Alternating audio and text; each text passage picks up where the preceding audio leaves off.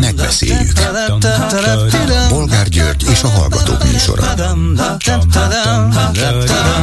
A műsor telefonszámai 061 387 84 52 és 061 387 84 53. Jó napot kívánok a Klubrádió mikrofonjánál, Bolgár György.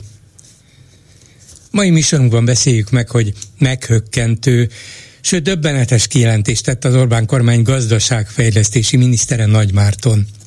Egy interjúban azt mondta, hogy a magyar gazdaságnak át kell állnia egy uniós forrás nélküli létre. Tetszenek érteni? Nem fog jönni uniós támogatás, mert az Orbán kormány nyilvánvalóan nem hajlandó teljesíteni a feltételeket, és ezek szerint már nem is próbálják ezt titkolni. De ebből nagyon könnyen az is következhet, hogyha nincs pénz, távozunk az Európai Unióból. Közeleg a magyar katasztrófa? Következő témánk sem áll ettől nagyon távol, ugyanis a terrorizmus miatt elítélt és néhány hete elnöki kegyelemmel szabadon bocsátott Budaházi Györgyöt, megkereste a Magyar Nemzet című kormánylap, és nagy interjút készített vele. Budaházi pedig közölte, az, hogy Oroszország felrugott egy olyan státuszkvót, ami nekünk száz év gyötrelmes bilincs volt az életünkön, az nem rossz. Az igazságtalan határok a háború forrásai, mondta. Ez a háború is ezért robbant ki. Közös megegyezéssel új igazságos határokat kellene húzni. Ennek felvetése nemzeti radikális feladat, és ehhez most nagyon okosan kell kormányozni, jelentette ki Budaházi. Összenő, ami összetartozik? Alakul a magyar revíziós politika? Ha már Ukrajna. Mit szólnak ahhoz, hogy átszakítottak egy hatalmas gátat, és több tízezer ember élete került veszélybe Ukrajnában a kiömlő víz miatt, de az aporizsiai atomerőművet is vízhiány fenyegeti. Hogy ki követte el ezt a merényletet, azt egyelőre biztosan nem tudni, minden jel az oroszokra mutat, ők persze azt állítják, hogy az ukránok robbantották fel a gátat. A német kancellár minden esetre azt mondta, hogy új dimenzió nyílt ebben a háborúban. Az Európai Tanács elnöke Charles Michel pedig kilátásba helyezte Oroszország felelősségre vonását tömegkatasztrófa előidézéséért. És végül beszéljük meg, hogy a kormány literenként mintegy 30 forinttal emeli a benzin és a gázolaj adóját jövő januártól kezdve, pedig be is fagyaszhatná az árat, mint a választások előtt tette. Vagy ez most már nem opció? Telefonszámaink még egyszer 387 84 52 és 387 84 53. Háló, jó napot kívánok! Jó napot kívánok, Bolgár úr! Nevem a telefonszámom a hölgyeknél. Nagy Mártonhoz jelentkeztem, aki Igen. még a választások előtt, vagy ahogy megválasztották, egyből azzal kezdte, hogy hát ö, adtunk a családoknak, adtunk a gyerekeseknek, adtunk a nyugdíjasoknak, és van egy nagy tartozásunk még, a, akik nem nevelnek gyereket, de már elmúltak 25 év, és még nem nyugdíjasok, hogy most ők, most ők ők jönnek? ők jönnek. Hát ezt annak uh-huh. idején ezzel elmondta Nagy Márton, de hát ezt az elnök doktor úr is megérte, ezt mindig megkapom munkatársaimtól. Azt mondtad, hogy mi jövünk. Hát mondom, oké, okay, mondom, ezt most elcsesztem. De nem is ez a, én a Nagy Márton annyiba, ö, hogy itt mondja, hogy ö, ő mondja, hogy, vagy a Nagy Márton, vagy bárki mondja, hogy ö, kilépni az Unióból. Azt nem mondja, úr. nem azt mondta. Nem tudom, hogy nem mondja, csak hogy ön mondja, hogy lehet, hogy, hogy ez, ez az sejteti, igen. Sejteti. Most Bolgár úr, azt mondom, hogy az Orbán Viktornak megvan minden hatalma, tudjuk szerintem, sejtjük iszonyat mennyiségű pénze. Na most, hogyha ő egyszer azt mondaná, hogy kilépünk az Unióból, nagyon kis kevés pénze van a bankban, de bemennék és kivenném. Tehát úgy kezdődne, hogy a, az ország lakosságának a fele, akinek van megtakarítás, az mind kivenné a pénzét. Valószínű. Ez olyan lavinát indítana el, én nem, nem értek a közgazdaság, csak amit olvasok, meg amit látok, meg amit hallok, de egy elkezdenének a nagy cégek, a nagy multik azon gondolkodni, hogy kivonulnak, mert hogyha ezt uniós, ö, hogy mondjam, ernyő alatt megmeri csinálni, amit most csinál, hogy ilyen különadó, meg így szivatom őket, meg úgy szivatom őket, akkor mi lenne, ahogyha nem lenne kontroll fölötte? Tehát mindenki elkezdene kivonulni. Na most Kínának nem érünk semmit se, hogyha nem vagyunk benne az unióba szinte, az oroszoknak pláne nem érünk semmit, hogyha nem vagyunk benne. Mit? Én elhiszem, hogy, hogy ő meg áldva az Isten a mindennel, pont láttam, hogy a Szent Misére évek igyekvő nyugdíjas hölgyeket, hogy miket nyilatkoztak a gulyáságyúba, hát egyszerűen nem találtam szavakat. Azt mondom, persze lehet imádni mindenkit, de azért ez azért egy kicsit túlzás volt. Nem hiszem el, hogy megmeri lépni. Ha még olyan, hogy meglépi, akkor is az lesz viszont, hogy, hogy az ország az garantáltan olyan csőd lesz, én nem tudom a Györmosan Sopron megyébe, meg, meg Zala megyébe, meg Vas megyébe, aki mindenki leszavazott a Fideszen, azt hiszem mindegyik full Fidesz körzet volt, hogy mit fognak ahhoz szólni, hogyha vissza lesz állítva határ nincs ingázás. Ha a munkavállalás engedélyért kell folyamodnia, előbb-utóbb az osztályok is azt fogják mondani, hogy tudjátok mit, nem kell, várjátok ki a sorotokat, stb. stb. átvészeljük, majd jönnek Szlovákiából, jönnek Szlovéniából, jönnek a csehektől, jönnek a lengyelektől, jönnek Romániából, majd jönnek azok dolgozni, és azt mondják, hogy a magyaroknak megnehezítjük a munkavást, akkor mit fognak szólni, mert ugye mindenki Orbán Viktor szavazó szinte. Föl kell ezt építeni, és, és szerintem a, ez az építkezés zajlik most. Olyan hangulatot kell teremteni, hogy az Unió természetesen ellenség, ez most már ez nyilván így van, évek óta így van, és egyre inkább az, ez az unió nem csak ellenség, de meg is akar folytani minket, nem ad pénzt.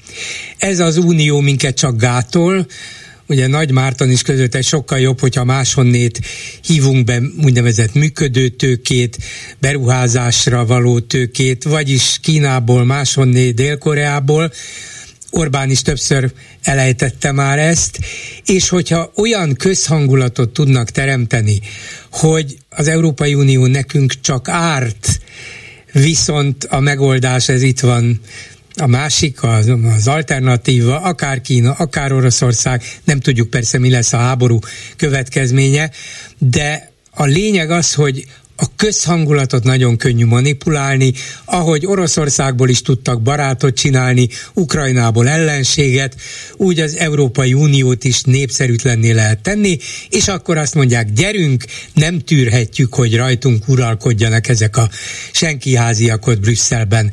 És lehet egy olyan pillanat, amikor ugyan elbizonytalanodnak például a külföldi gyárak, befektetők, és itt tovább lehet, hogy egy részük ki is megy, de még Oroszországban is vannak nyugati cégek, amelyek ott maradtak, hát képzelje el egy Magyarországon, itt is fognak maradni. És Orbán azt mondja, nem baj, egy-két évig meg kell húznunk magunkat, de utána aztán mi leszünk a világ közepe.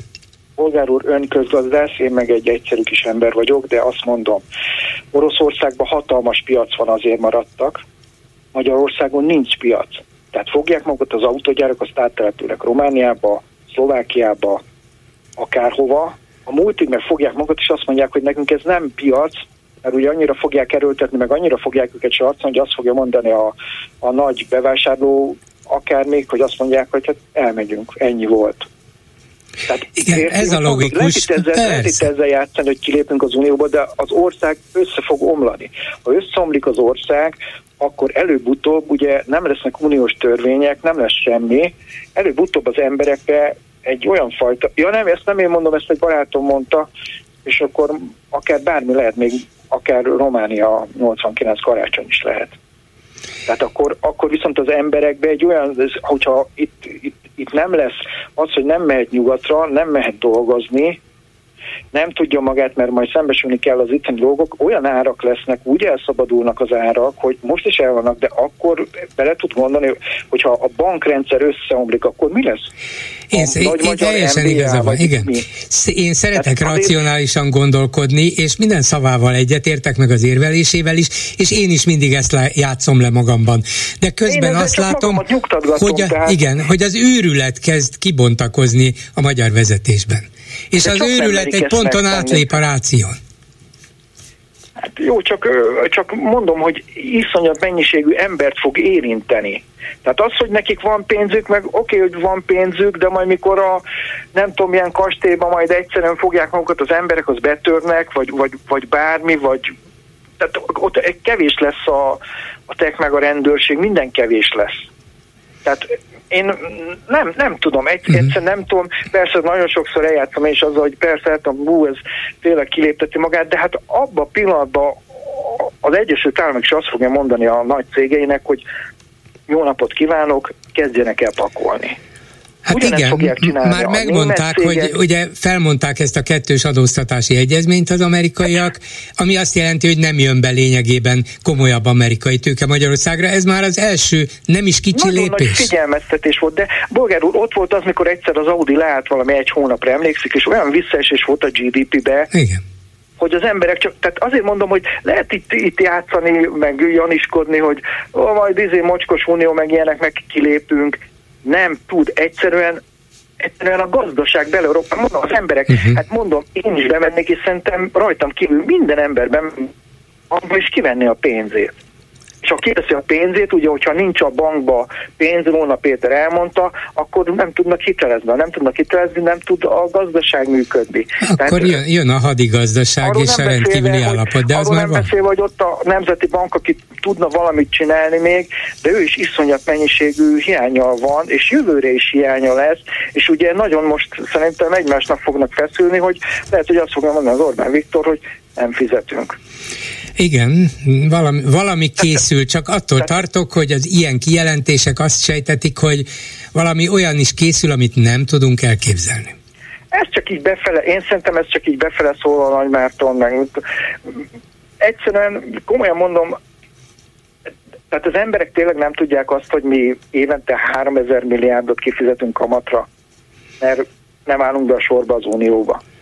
Tehát nekünk ennyit megér a függetlenség, vagy nem nekünk az Orbán Viktor. Hát nem tudják, és nem érdekli őket, és nem is értik. Soha nem hallom az ellenzéket, hogy dobálóznának a, ne dobálózzanak, hanem mondjanak konkrét számokat, hogy ez a bajnai cég által átadott ö, államadóság most hol tart? Konkrétan mennyinél tart? Igen. És akkor elkezdenének álljanak az emberek, hogy úristen, hát a duplája lett. De ezt miért nem lehet, miért nem lehet kérni? Én mindig ezt mondom, hogy Pesten miért nem lehet a buszokra kérni, miért mi van? Uh-huh. Elvonnak még több pénzt, vagy mi lesz? Ki hát kell igen. írni mindenhova, el kell menni, és igaza van a hatházinak, és biztos fontosak a tanárok, meg a jövő, most lehet, hogy nem leszek népszerű, de nem ezt kell csinálni. Köztévé, Kossuth Rádió, mindenféleképpen azt kell elérni, hogy oda bejutni. Nincs ilyen, hogy egyszerűen ki, kinevetik az embert az ilyen Deák Dániel félék, meg mindenki kineveti a Rákai Filiptől kezdve, hogy, hogy, hogy milyen tüntetés, és igazuk van, mert vicc az egész, mert százezerek mennek ki Romániába, meg Lengyelországba tüntetni, és igaza van a Nagy Ervinnek Párizsba már égne a város. Tehát egyszerűen ez, hogy nem mennek, én a múltkor betelefonáltam, és utána láttam ilyen kommentet, és mondta, hogy nagyon rakszok az úrra, mert azt mondja, hogy így meg úgy, meg amúgy. Így meg úgy, meg amúgy, igen, de amikor a klubrációt bezárták, én ott voltam a családommal, a Battyányi Mécsesnél, meg mindenhol ott voltam, és nem igaz, hogy Budapesten csak 8-9 ezer ember tudott elmenni. Mikor ott van másfél millió ember, annak minimum a fele ellenzéki érzelmi már, mint nem fideszes, és annak a fele biztos, hogy választópolgár. Hol voltak az emberek?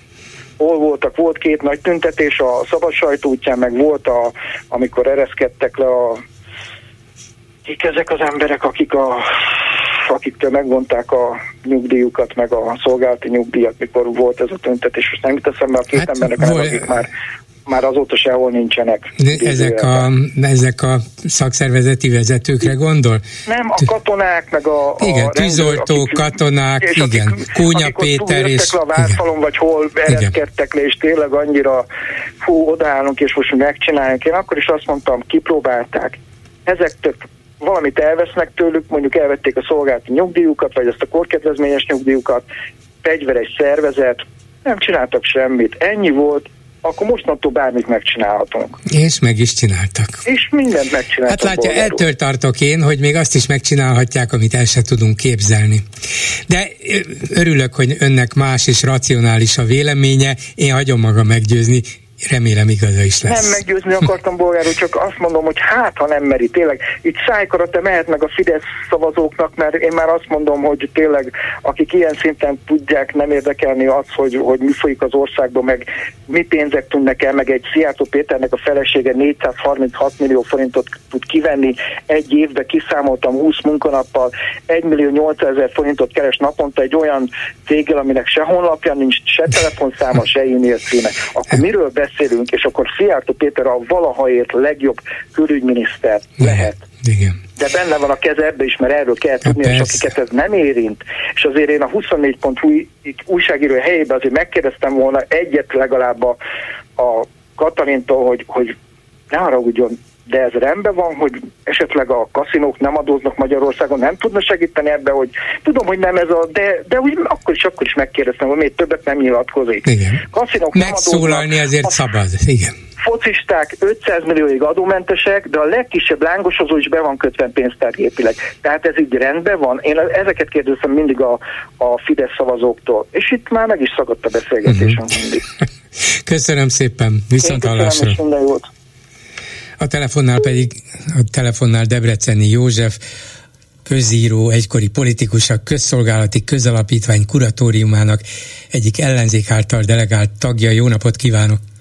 Jó napot kívánok! A, a, a közíró elé is az egykori jelzőt oda lehet tenni. Abba hagyta, nem, nem abba hagyta az írást?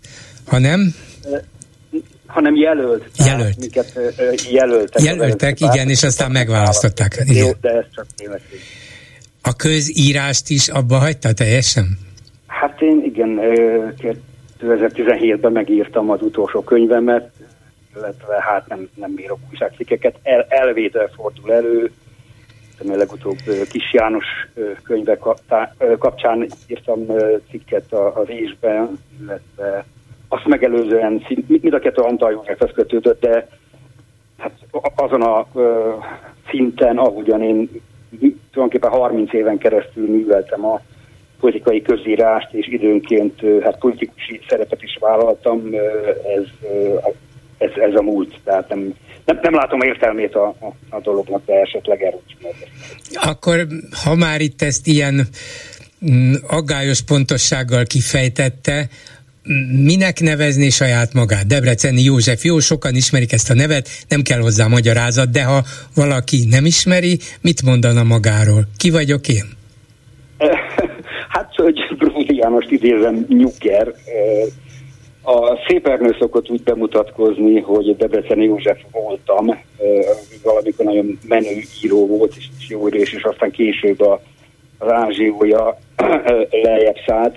Én tényleg visszavonom, tehát mindaz, amit a rendszerváltozás kezdete óta, a lakiteleki sátor óta a közéletben tettem,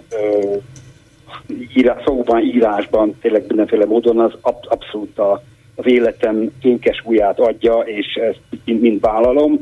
Hát sajnos ez a, ez a vállalkozás, én ezt jó előre jeleztem 2010-ben csődbe ment, és végbe ment egy rendszer visszaváltozás, visszaváltoztatás.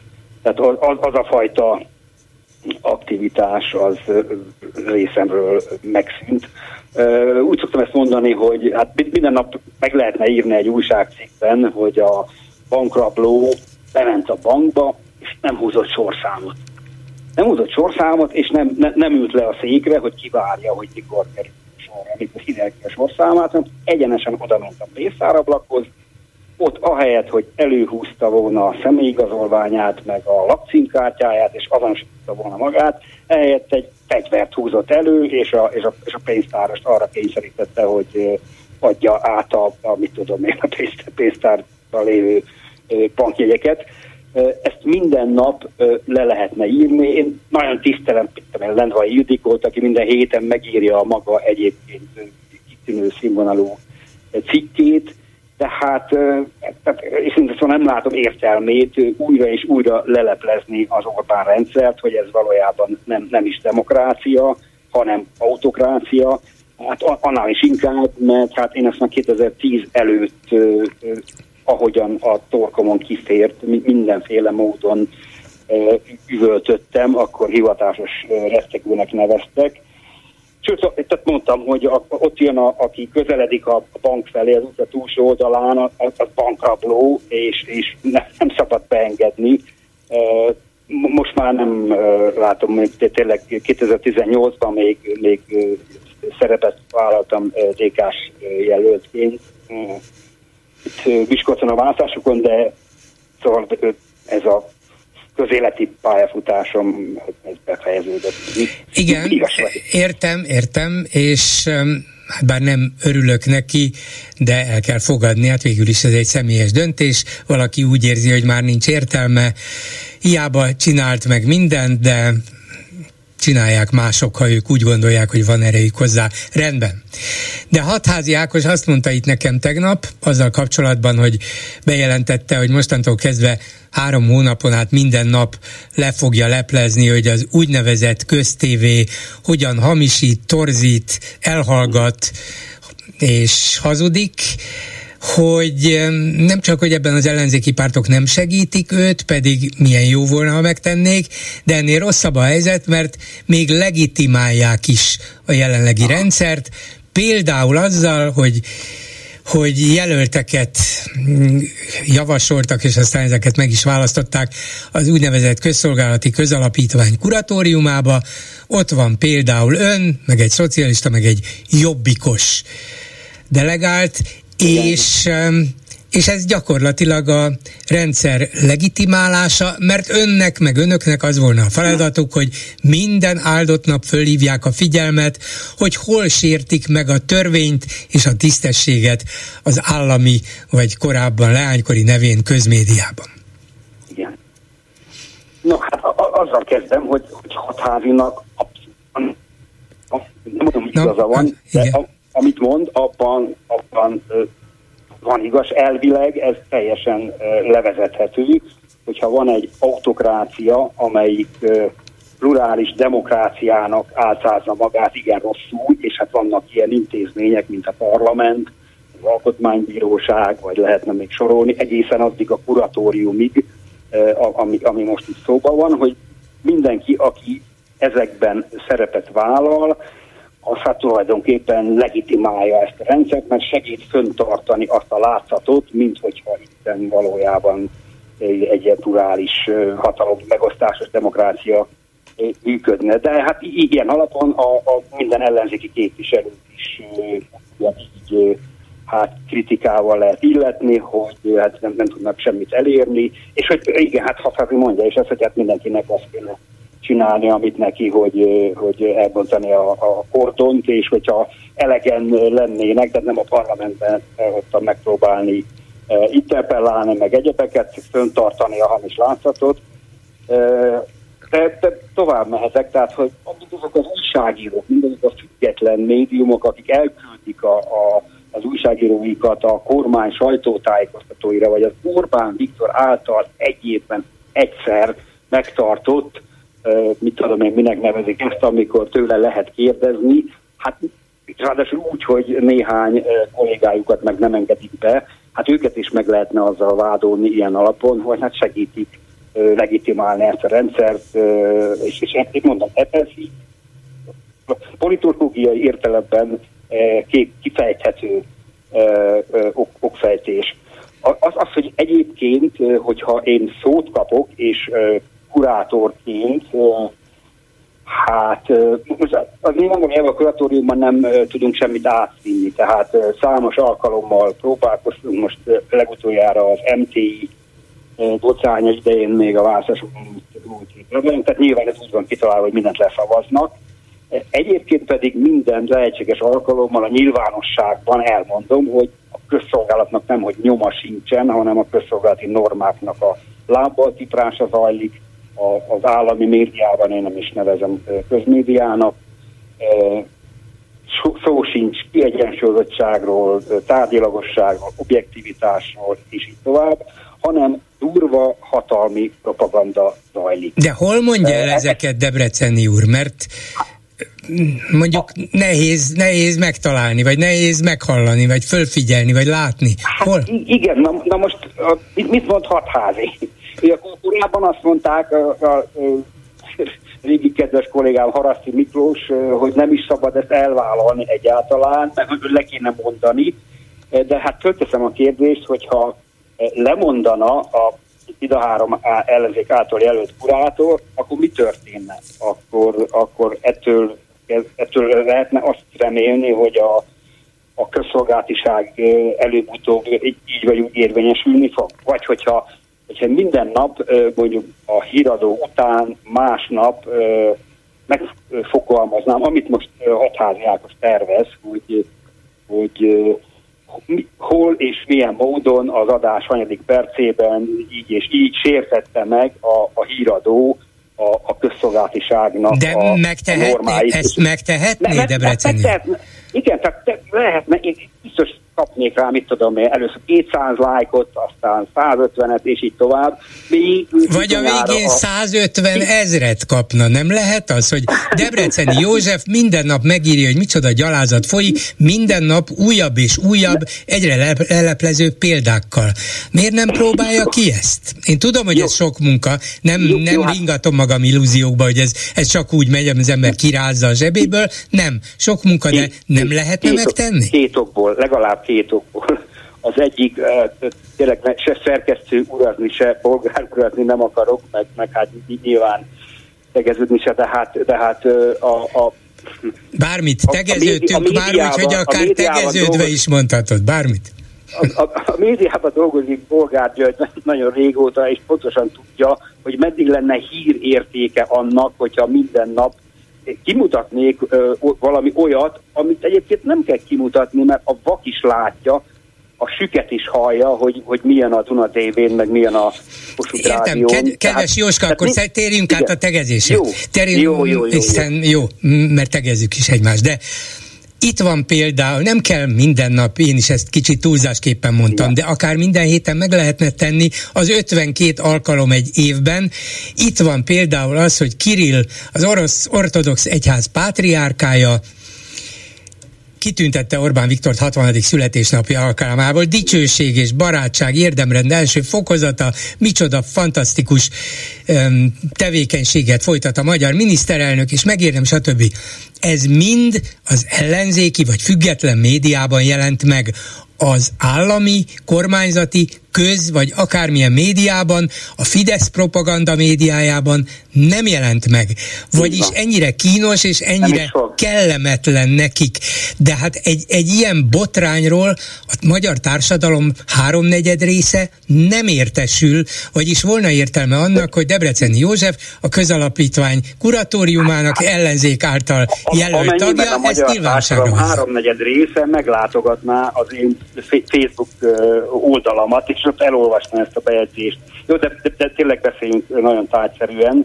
Itt az el, hallottam az előző ö, telefonpartner is mondott ilyet, hogy igaza van hatházinak, hogy a közmédia a helyzet kulcsa, és hogy ott, ott kéne elérni áttörést, ott kéne kikényszeríteni, hogy a ellenzéki pártokat behívják, e, egyébként formálisan be is hívják. Hát akkor először is tisztázzuk, hogy a, az úgynevezett én állami média össz, a legnézettebb műsorai 5-6 százalékot tesznek ki a, a televízió nézettségében. A, a híradót 2 százalék körül, most megnéztem a tegnap esti Duna híradót, 1,9 százalék nézte, tehát azt először is semmi módon nem tudnám se én, se harmad magammal elérni, hogy a, az Orbán rezsim, a, amelyiknek hát alapvetően fontos az a hatalmi propaganda, ami itt ezekben zajlik, de hát ott vannak persze a, a megyei napilapok, meg a plakátok, meg hát ez egy, ez egy hatalmas, meg komplex gépezet, ha, ha, csak, ha csak a kommunikációt nézem. Tehát azt a látszatot kell tenni, hogy itt bárki, eh, hogyha naponta, eh, mit tudom én, kimutatná, azt egyébként nem kell kimutatni, hát a, aki, aki, aki tudja és normális értékrendje van, és néha belenéz, az, az, az pontosan tudja, hogy, hogy mi a helyzet, hogy hatalmi propaganda folyik a, a közmédiában. Tehát ett, ettől remélni akár csak a médiában érdemi változást, és ha, ha, ha térjek vissza tényleg a, a hatházi Ákosra, hogy nagyon tiszteletre méltó erkölcsi értelemben, amit ő, ő csinál. Tehát ő egy, egy magányos hős, aki, aki tudom én, hetente most már oda megy be, betöretni az órát, és úgy gondolja, hogyha elegendően kimennének fordon bontani, ha tízezeren, százezeren egyből, akkor megdőlne a rendszer. Most, most azt mondja, hogy a, hogyha a, a három kurátor elvégezni a dolgát, illetve jó, hogyha, hogyha azt el lehetne érni, hogy ez a még egyszer mondom egyébként 1,9%-os híradó az kiegyensúlyozottabb lenne, akkor, akkor ezzel a, akkor e, e, ezt a rendszert akkor meg lehetne dönteni. Tehát azt a látszatot kelti, hogy itt van, van valami olyan archimédeszi pont, az, az előző beszélgető partner ezt láttam, hogy teljesen elhiszi, hogy, hogy egy ponton ki lehet fordítani a sarkaiból ezt a, a rendszert, vagy a, a karmelita előtti kordon ez a pont, vagy a, vagy a, a közszolgálati kuratórium. Ez én szerintem megtévesztés, ez, ez komolytalan, ez, ez, ez, ne, ez nem, nem, nem így működik. És hát én, én tisztában vagyok azzal, hogy, hogy az a, hát az összes ellenzéki párt, összes politikussal nagyjából szerintem jó, most egy, egyébként leszámítom, most nem tudom pontosan melyik párthoz kötődik Hatázi Ákos, de hát egyetértenek hát abban, abban, hogy hát ez a, ez a Don Quixote magatartás, ez nem, tehát a politikában ez nem, nem, nem működő képes. Tehát még egyszer mondom, nagyon tiszteletre méltó, de hát Don Quixote annak idején nem uh, kritizált mindenkit, és nem uh, díszpintjezett mindenkit, mint hogy egy korábbi igen, igen, igen. alkalommal Értem, értem. Aki, de... nem hajland, aki nem hajlandó neki menni a szélmalmoknak, mert ha, mert ha elegendően neki mennének a szélmalmnak, akkor meg lehetne a, az Orbán rendszer dönteni. De, de ez, ez, ez nem így van. Én tudom azt, hogy az a, tehát a politikai cselekvés az szervezett keretek között, pártkeretek között működik, és tudom azt, hogy a, a mostani ellenzéki pártok számára e, megmaradt nyomorúságos, sanyarú, e, sivár tér és, és eszköz, ami rendelkezésben, ez se elegendő, tehát választást sem lehet legyűzni, de, de hogy mondom, szóval igen, ez, ez de, a fajta magatartás, az ellenzéken belül újra és újra azt mondani, hogy itt ez az a pont, ezt kéne csinálni, és tovább. Én, én, de még tovább megyek. Én azt mondom, hogy nem most megtönteni kéne hirtelen, mert biztos, hogy nem lehet, nincs, nincs csoda recept. A, én azt hittem, hogy a, az ellenzéki pártoknak az a összefogása, közös jelölt és listaállítása, amire nem került sor 14-ben, 18-ban és 22-ben végre sor került, kiderül, hogy az sem, az sem hatékony. Kiderül, hogy, hogy a 20, itt, ami 30%-os infláció és egyáltalán az a szörnyűség, ami történik ebben az országban, az se elegendő, hogy a, hogy a Fidesz bázisát ö, megbontsa. Tehát am, amíg ez a rendszer meg nem rendül, ö, nem látható előre, hogy mikor és hogyan és milyen okból lehet, hogy ez gyorsan bekövetkezik, lehet, hogy még nagyon sokáig nem következik be Török Gábor szerint. Nagyon sok ideje van, de azt, azt, a, azt a látszatot kell tenni, hogy itt, itt most ezt ez, ez a biztos recept, ez, ez szerintem nem működik. Értem, de értem, még egyszer de, mondom, de és akkor, az a... és akkor most egy picit hadd lőjek a, a házinak a tisztítkezésért, hogy én azt mondom, hogy megelőzni kellett volna, megelőzni kellett volna 2010-ben, 2010-ben ö, ö, nem lehetővé tenni, hogy kétharmadot szerezzen Orbán Viktor, ö, Bauer Tamással, Vásárhelyi Máriával és még jó néhányan ezt, ezt üvöltöztük. Hát hülyét csinált belőlünk az Index akkor, és azt mondta, hogy uhogók vagyunk, és egyáltalán szörnyű. És hát, bocsánat, és most kihatárják, hogy hát ő akkor nem hogy, a, nem, hogy a Fideszre szavazott, hanem hát önkormányzati képviselő volt, és és hát valamikor és a még trafik, nem látta. A trafik, igen, a nem trafik látta. Trafik, igen, az, az na, nyitotta na, fel a szemét. Igen. akkor- Jó, jó, értem, de egy dologban... vissza oda, Egy dologban talán mégis igaza van hatházinak, hogyha ez mind lehetetlen, és mind hiú remény, akkor legalább ne leg- legitimálja Debreceni József és a két másik ellenzéki jelöltként bekerült tag azt a média rendszert, amit az Orbán kormány a saját propagandájának alátámasztására Jó. talált ki, mert azzal, hogy ott vagytok, azzal azt mondjátok, hogy hát tulajdonképpen van itt pluralizmus, van itt ellenzéki jelenlét, hát mi a baj hát ezzel? Ezzel már túl vagyunk, hát ezzel kezdtem az érvelésemet, hogy ez, ez levezethető, egy politológiailag ez egy, egy érvényes gondolatmenet, tehát a, a gyakorlatban az égvilágon semmit nem változtatna, se az, hogyha lemondanánk, se az, hogyha elkezdenénk a nyilvánvaló és újra ö, kimutatni. Ö, ez, ez, én csak, csak azt mondom, hogy, hogy a, mi, egy oldalon vagyunk ez, ez nem kétséges. Ennek a rendszernek a, a, a ellenfelei vagyunk. Hát szerintem azzal, hogy, hogy itt a, a, ő az ellenzéki pártokra mutogat, és a, meg a kurátorokra, meg, meg, meg, megmondja a tutit, ami egészen biztosan, hogy, hogy, hogy hamis látszat, hogy ez, ez, ez nem vezet előre. Nem tudom, hogy mi vezet előre, akkor megismétlem, és akkor lehet, hogy ez lesz a vászó, hogy nincs közszolgálat, a lábbal tiporják a közszolgálatot az állami médiában, hanem durva, undorító, fideszes propaganda folyik. Ha néha... Ha remélem, hogy nem legitimáltam. Ha, ha néha megírnád ezt valahol, már az is valamit jelentene. Hát, Jó, én szívesen, minden, én szívesen olvasnám. Minden, minden, jó. Jó. Köszönöm szépen Debreceni Józsefnek, aki a Közszolgálati Közalapítvány kuratóriumának ellenzéki jelöltjeként lett a kuratórium tagja. Szervusz, minden jót! Én is köszönöm, szervusz, viszont hallásra. A telefonnál pedig Tálas Péter, a Nemzeti Közszolgálati Egyetem Stratégiai Védelmi Kutatóintézetének igazgatója. Jó napot kívánok! Jó napot kívánok! És a témánk ez a nagyon ijesztő esemény, ami ma hajnalban történt Ukrajnában, vagyis, hogy átszakadt egy gát, nyilvánvalóan nem magától, hanem valamilyen katonai beavatkozás, vagy tüzérségi támadás, vagy robbantás következtében egy víztározó gátja, és hatalmas területeket árasztott el már is a víz, még egy közelben lévő atomerőmű vízhűtési rendszere is veszélybe kerülhet. Minden esetre olyasmi történt, ami eddig nem, és ezt a nagyobb országok politikai vezetői is már így értékelik, hogy ez egy új dimenzió ebben a háborúban.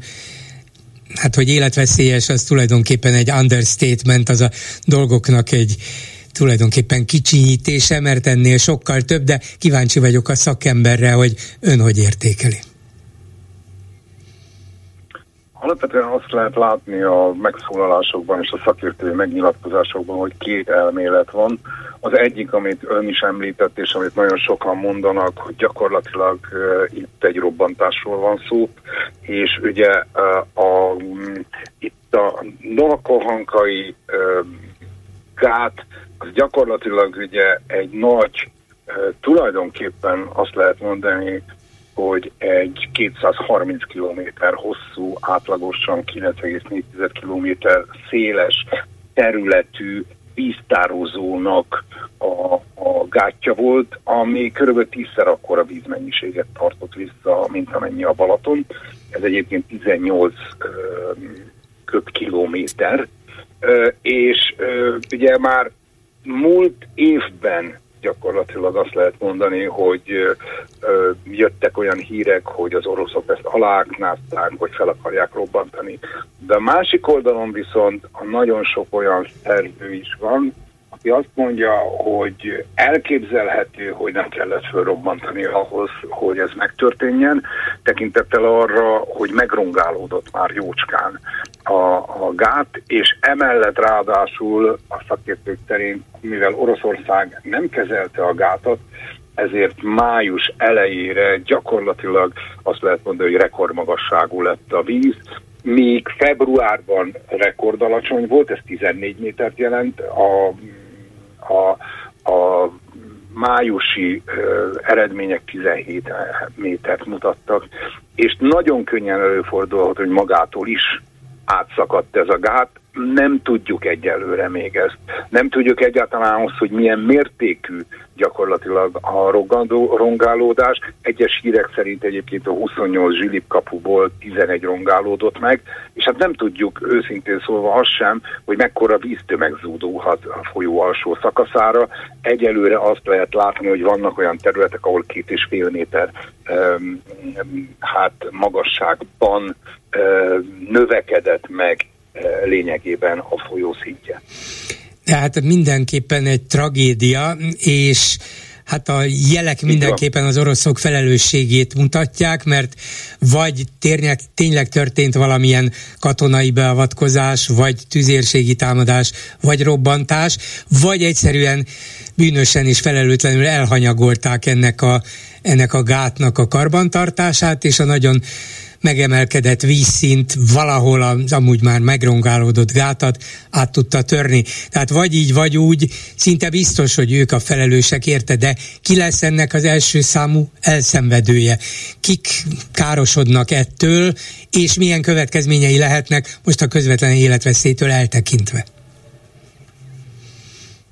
Hát azt kell látni, hogy a folyó az gyakorlatilag, vagy pontosabban a gát és az az ártér, amit, amit most elönt a, a, a víz, az nagyjából egészében 80 különböző települést érint, 80 falut, ahol legalább 38 ezer ember él, és e, nagyjából egyébként a fele a Kiev által ellenőrzött jobbparton, illetve a másik fele pedig az oroszok által ellenőrzött balparton. Ez jelentős hogy mondjam, jelentős kitelepítéseket igényel.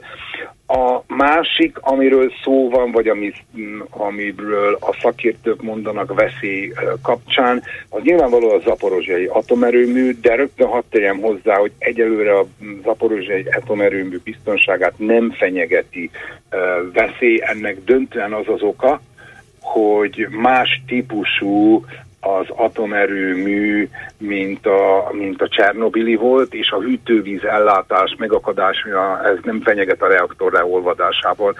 Ha a vízszint 12 8-13 méter csökken, akkor sem lesz lehet, hogy még akkor sem lesz dráma, de akkor valószínűleg el kell gondolkodni azon, hogy le kell állítani az atomerőművet, és ez mindenféleképpen nagyon pontos hát, következménye lesz energiaellátás szempontjából. És hát végül pedig van egy harmadik nagyon fontos oka, vagy pontosabban mondjuk azt, hogy egy harmadik következmény, ez pedig a Krímnek gyakorlatilag a, a az ivóvíz ellátása. Ez a gát, illetve ez a víztározó biztosította lényegében a, a Krím és dél és dél-Ukrajna 85%-ának a vízellátását. Ez azt fogja jelenteni egyébként, hogy az oroszoknak lesz borzasztó nagy gondja majd a, majd a, a víz pótlásával, vagy valamilyen um, ellátás megoldásával. Egyelőre azt mondják egyébként az oroszok, hogy fel vannak töltve a krími, krími víztározók, de hát nyár lesz, és ez a, nagyon gyorsan meg fog változni. Hogy befolyásolja ez a katasztrófa az ukrán ellentámadást, ami vagy megindult, vagy nem. Szóval például a térségben voltak, vannak ukrán csapatok, amelyeknek ugyanúgy menekülniük kell, mint az ott lakóknak?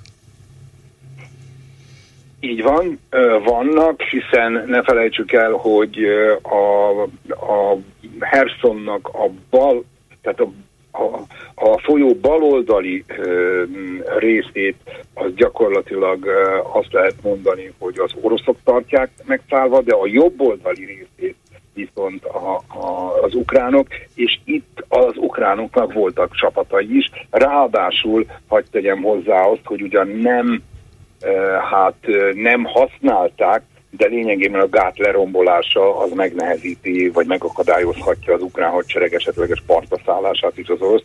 Azok által megszállt partvidéken egész egyszerűen azért, mert nem lesz más, tehát nem, nem lesz olyan képességű, amik, amivel át tudnának kelni a, az árterületen.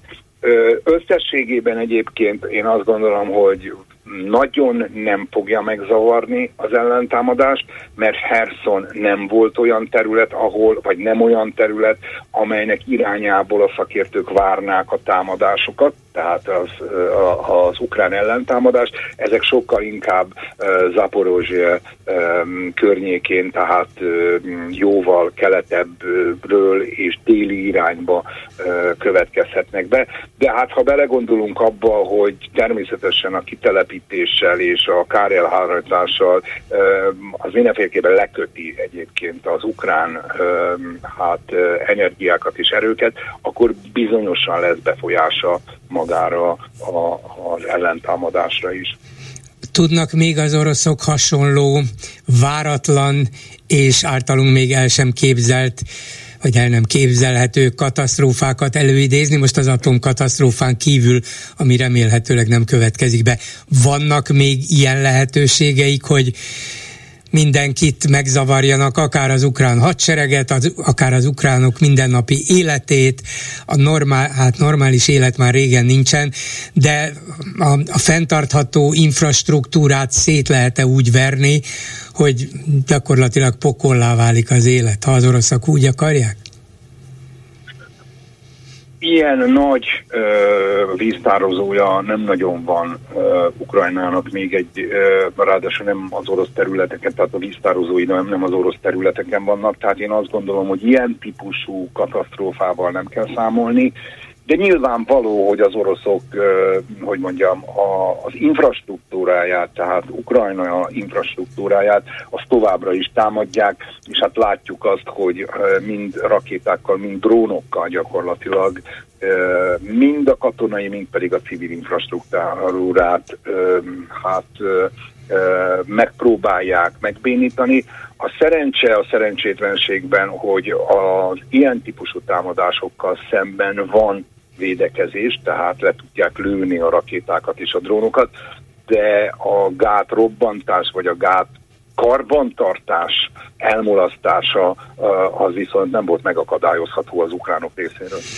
Egy rövid kérdés még a végére. Ön tegnap az Inforádióban arról beszélt, hogy hogy Putyinnak, mint aki már egy idősödő politikus, gyakorlatilag nem maradt más esélye, hogy beírja magát a történelembe, bár akár rossz vezetőként, vagy katasztrofális vezetőként így is, úgy is belekerülhet, de meg agresszorként, mint az, hogy valamilyen győzelmet mutasson föl, és ezért ő neki nem érdeke az, hogy a háborút másképp fejezze be, mint valamilyen nyilvánvaló győzelemmel. Ebből az következik, hogy ezt a háborút akár még évekig fogják vívni, mert az orosz győzelem azért nem érhető el olyan könnyen.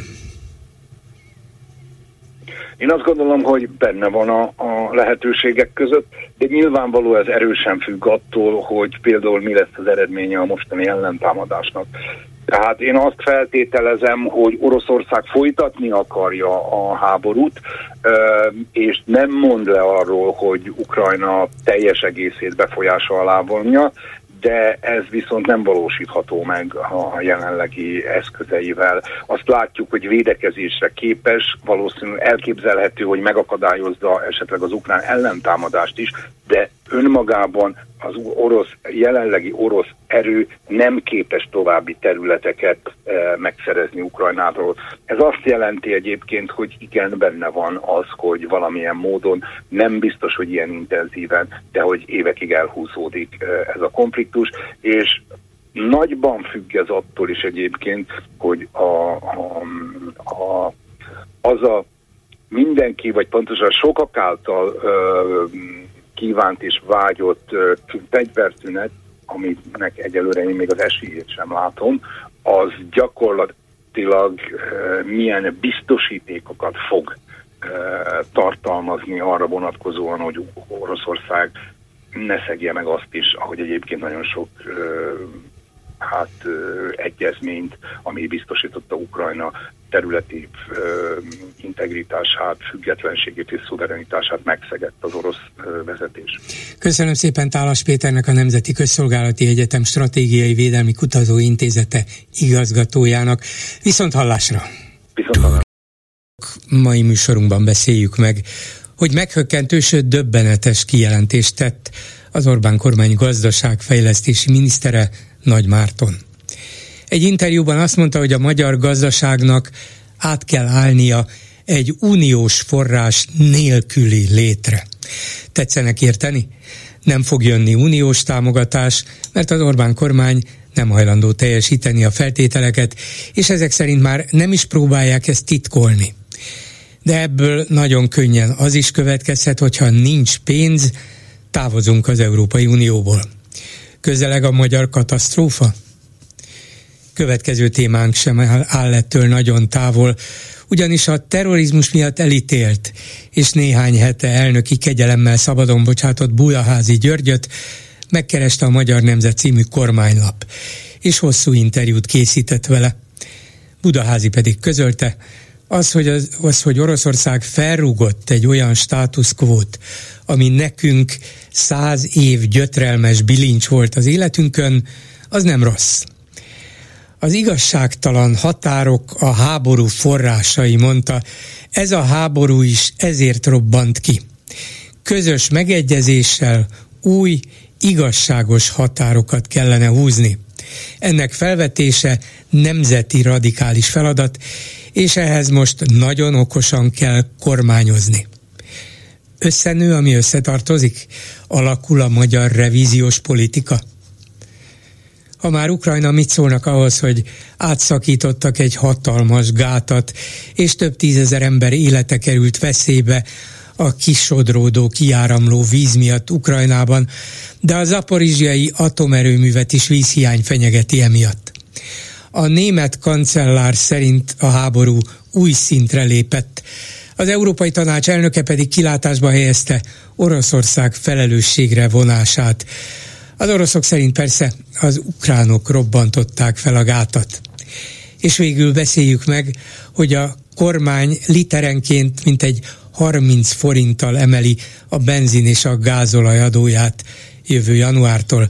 Pedig be is fagyasztható az ár, nem? Mint a választások előtt tették, vagy most ez nem megy, nem lesz választás? A hírek után megbeszéljük.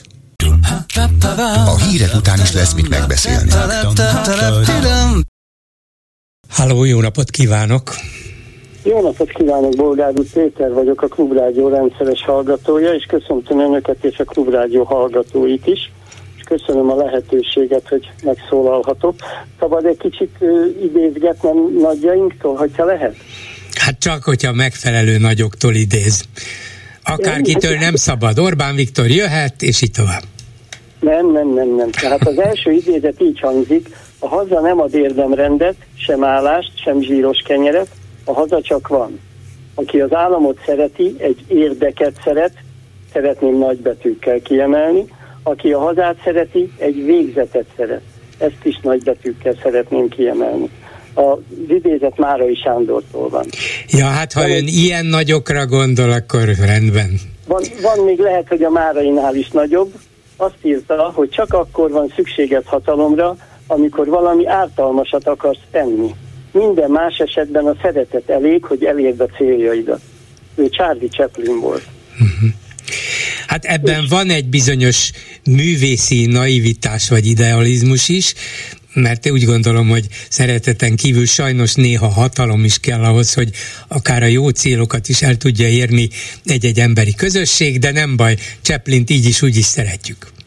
Őnek is sikerült azért megmintázni Orbán Viktort is, igaz, Hitler jelmezében volt, de azért azt a földgömböt már akkoriban úgy passzolgatta levegőben, meg dobálta ide-oda, és hát Viktorunk ugyanezt csinálja, csak ő a magyar nemzet kárára mert hogy senki másnak nem érdek az, amit tesz, csak ő nekik. Ez egyértelműen visszaélés a hatalommal, és ez inkább egy sima, hétköznapi, nem autokrácia, egyszerű diktatúra, és kimondom azt is, hogy a gyengék diktatúrája, csak egyenlőre az erősek nem találtak még rájuk. Hát bár csak mi volnánk az erősek, néha vannak kétségeim, de... Ehhez, ehhez az egyik idézet még mindig Adi Endrétől, hogy nem kívánom senkitől, hogy csodás dolgot tegyen, de joggal elvárom mindenkitől, hogy mindig ember legyen. Javaslom ezt is betartani azoknak, akik állítólag a hatalomban csak értünk dolgoznak. Ó, hát ezek már adit is kitessékelték volna a magyar irodalomból. De nem sikerült nekik, Ez mert igaz. még mindig itt van. Legalábbis nálam itt van egyértelműen. És amit még szeretnék nagyon fontos dolgokat elmondani, ha lehet, vagy megbeszélni önnel, az egyik dolog az az lenne, hogy ami most Ukrajnában folyik, az nem más, mint a gyávák háborúja az erősek ellen. Mert amit ők csinálnak, ez már tömegmészárlás, ez háborús bűncselekmény, beleértve most már ezt a gátrobbantást is, ahol tízezer emberek vagy százezrek is meghalhatnak az áradás következtében, ha nem sikerül őket időben kimenteni és mivel egyértelmű, hogy Ukrajnának nem volt érdeke ezt felrobbantani, hiszen az aporizsiai, vagy mindegy, hogy hívják erőműnek, ez adja a fő forrását ahhoz, hogy a hűtése meglegyen, és Zaporizsiára az ukránoknak szükségük van, hiszen a nagyobb részét ő látja el árammal az országban, és ugyanakkor az is igaz, amit a stratégák mondanak, hogy ez a hatalmas áradás, ez megakadályozza Ukrajnát az oroszok felé való áttörésben. Tehát Így van, hát volt az érdeke? Minden, minden jel szerint persze az oroszoknak. Bocsánat. Minden jel szerint az oroszoknak, igen, ez egyértelmű. És ráadásul ugye egyértelműen, hogy ez a gyávák háborúja ilyen szempontból, mert nem volt bátorságuk szemtől szembenézni az ukránokkal. Inkább rájuk engedték a vizet. Nem kicsit, nagyon. És hát akkor igen. még szeretnék visszatérni hozzánk Magyarországra, ha lehet egy kicsit, hogy még mindig ott tartok, hogy eljutottam arra szintre, hogy rájöttem, hogy nálunk az ellenzék az csak arcokból áll. Nálunk ellenzék nincsen. Vannak olyanok, akik ellenzékieskedők, vannak olyanok, akik beszélnek is, ezt, azt, azt, néha jót, néha rosszat, de olyat még nem láttam, aki azt mondta volna, hogy emberek üljünk le egy szép kerek asztalhoz egyenlően, mindenki egyet ér, és nem annyit, amennyit Gyurcsány Ferenc mond, és most összefogunk a nemzetért, összefogunk a népért. Nem szeretnék lózungokat mondani, de ez valahogy így kéne, hogy legyen, és összefogunk az emberekért, akiknek ez az ország nem a hazája, mert nem olyan, amilyennek ők szerették. És tegyünk valamit azért, az emberekért, és az emberekkel együtt összefogva, hogy ez az ország abba az irányba indulhasson el, ahol valamikor nagyon szépen teljesített, nagyon jól haladt előre, csak éppen valaki elszólta magát. És az a valaki még mindig elszólja magát, amikor azt mondja, hogy én vagyok a valaki, nekem ennyi százalékom van, ha ezt valaki túl teljesíti, ám legyen. Akkor majd beszélgethetünk, de addig Na most ilyen emberek a diktatúrában léteznek szintén, függetlenül melyik oldalon vannak, és a diktatúrának az is szép oldala, hogy gyilkosokat szabadít a nemzetre. Hogy olyanokat enged ki, akik tapsolva mondják azt, hogy de jó, hogy máshol is ölik az embereket, mert megérdemlik. Ugye Budaházira gondolok, igen, igen, nagyon igen. kedves, nagyon aranyos És, és a Magyar Nemzet arról. micsoda hatalmas fórumot biztosít neki egy óriási interjúval, hogy kimondja, hogy revízió kell, és az oroszok tulajdonképpen megtették a helyes dolgot, mert az igazságtalan határokat változtatják meg. Mi az, hogy igazságtalan határok? A Szovjetunió része volt, ők csináltak ott Ukrajnát, már mint egy tagkörsztársaságot a Szovjetunióban, majd utána a Szovjetunió fel, felbomlása után után népszavazással önállóságot választott Ukrajna, nem igazságtalan határok, azért, mert nem felel meg teljesen az etnikai, etnikailag a lakosság egy ország népessége, hogy az most teljesen ukrán legyen, vagy vannak-e ott orosz nemzetiségűek. Ilyen országok már nincsenek tiszta tiszta etnikumú országok már gyakorlatilag nincsenek. Ha Budaházi ezt képzeli, rosszul képzeli, és természetesen ezek, ezek teljesíthetetlen dolgok, de ha valaki úgy gondolja, hogy Oroszország jól, te, jól csinálta, amit csinál, az agresszió helyes, és egy új békerendezésben majd új határaink lehetnek nekünk is, hát az a legéletveszélyesebb terepre merészkedik. Arról nem is beszélve, hogy kimutatta a statisztika, ugye, hogy a magyarok létszáma csökken ha jól értettem, ilyen 3 vagy 5 százalékot mondtak önök az előbb a hírekben, vagy a beszélgetésben, és akkor én felteszem azt a kérdést, hogy milyen magyarok száma csökkent ennyivel. A magyar állampolgároké, amiben kínai, román, mindenki benne van, vagy pedig csak a magyarok száma csökkent ennyivel, akik világ életükben Magyarországon a mai területén éltek, haltak, laknak. Mert hogyha a betelepedett kínaiakat, meg a letelepedési kötvényel, meg mindennel ideengedett csőcseléket számoljuk, akkor lehet, hogy a magyarok szám akár a 10%-ot is elér, hogy ennyivel csökkent, mert a kivándorlók egy része már lehet, hogy nem is magyar állampolgár. Tehát hát itt ez, ez a sok, csökkenés, igen, igen. ez nem csak a születések száma miatt van, hanem azért is, mert a helytelen betelepítési politika, meg a helytelen belpolitika és gazdasági politika, ugye, amivel elüldözték azokat a jó szakembereket, akik egy kicsit több pénzért olyan szívesen maradtak volna. De nem lehet, mert azt nem nézik jó szemmel. Pedig ha most azt mondaná, én Orbán Viktor helyében megmondom, azt tenném, hogy loptunk mi már eleget, lopjon most már más is, vagy vezesse jobban az országot, mint mi. Ha minket békén hagynak amnestiában elsétálni a vagyonunkkal együtt, akkor semmi gond, átadjuk a hatalmat. Most már mi meg tudunk élni abból, amit eddig összeloptunk. De ezt ő sose fogja elismerni, hogy ő tolvaj, mert úgy gondolja, ha mindenki tudja, akkor már minek mondani. De az ő helyében ön beismerni, hogy tolvaj volt kötve, hiszem? Hát, vagy, vagy legalábbis valamit megpróbálnék úgy csinálni, mintha ember lennék, mondta a Diendre, ugye, csak hogy ember legyen, és próbálnék tenni valamit a nemzetért. De hogy mindent a nemzet ellen, az emberek ellen tesz hogy sorra megalázza a különböző csoportokat egyenként, és ezek a csoportok még nem vették észre, hogyha összefognának, akkor érnének el valami eredményt, beleértve a politikai csoportokat is, akik nem képesek összefogni, nem képesek összehozni egy akkora közérdekű tüntetést, vagy, vagy bármiféle fórumot, vagy valamit, ahol mindenki ott lenne annál a kerekasztalnál és a tömegek áramolhatnának feléjük. De addig, amíg csak tíz ember kitalálja, hogy jó, most akkor mi vagyunk egy csoport, és csinálunk egy nagy tüntetést, és kimennek mondjuk kétezren az utcára, addig ez nem félemlíti meg az Orbán kormány. Ez biztos addig, nem. Addig, amíg nem vagyunk képesek egy közmédiát elfoglalni, azért, hogy legyen már végre vége ennek az egyoldalú tájékoztatásnak, amiből vannak kivételek, mint az önök rádiója is, meg azért az RTL klub, meg nem tudom még ki az, aki mond olyat, ami néha az ATV-ben is vannak olyanok, amik kormány kritikusak úgymond, de nem ez a jellemző rájuk sem, hanem ugye, mint tudjuk, a hídgyülekezete az, aki ezt az egészet föntartja, legalábbis én még itt tartok, és, és egyszerűen nem látom a kiutat addig, amíg nem képesek azok összefogni, akik állítólag vezetnek minket, ellenzékieket akik nem értünk egyet a kormány politikájával. Köszönöm. Pedig, ha összefognának, csodákra lehetnénk. Hát, meglátjuk. Köszönöm szépen, viszont hallásra. Köszönöm szépen, hogy meghallgattak. Kellemes napot mindenkinek. A vonalban pedig Dávid Ferenc, közgazdász, a Demokratikus Koalíció országgyűlési képviselője, árnyék kormányának gazdasági minisztere. Jó napot kívánok! Jó napot kívánok, üdvözlöm!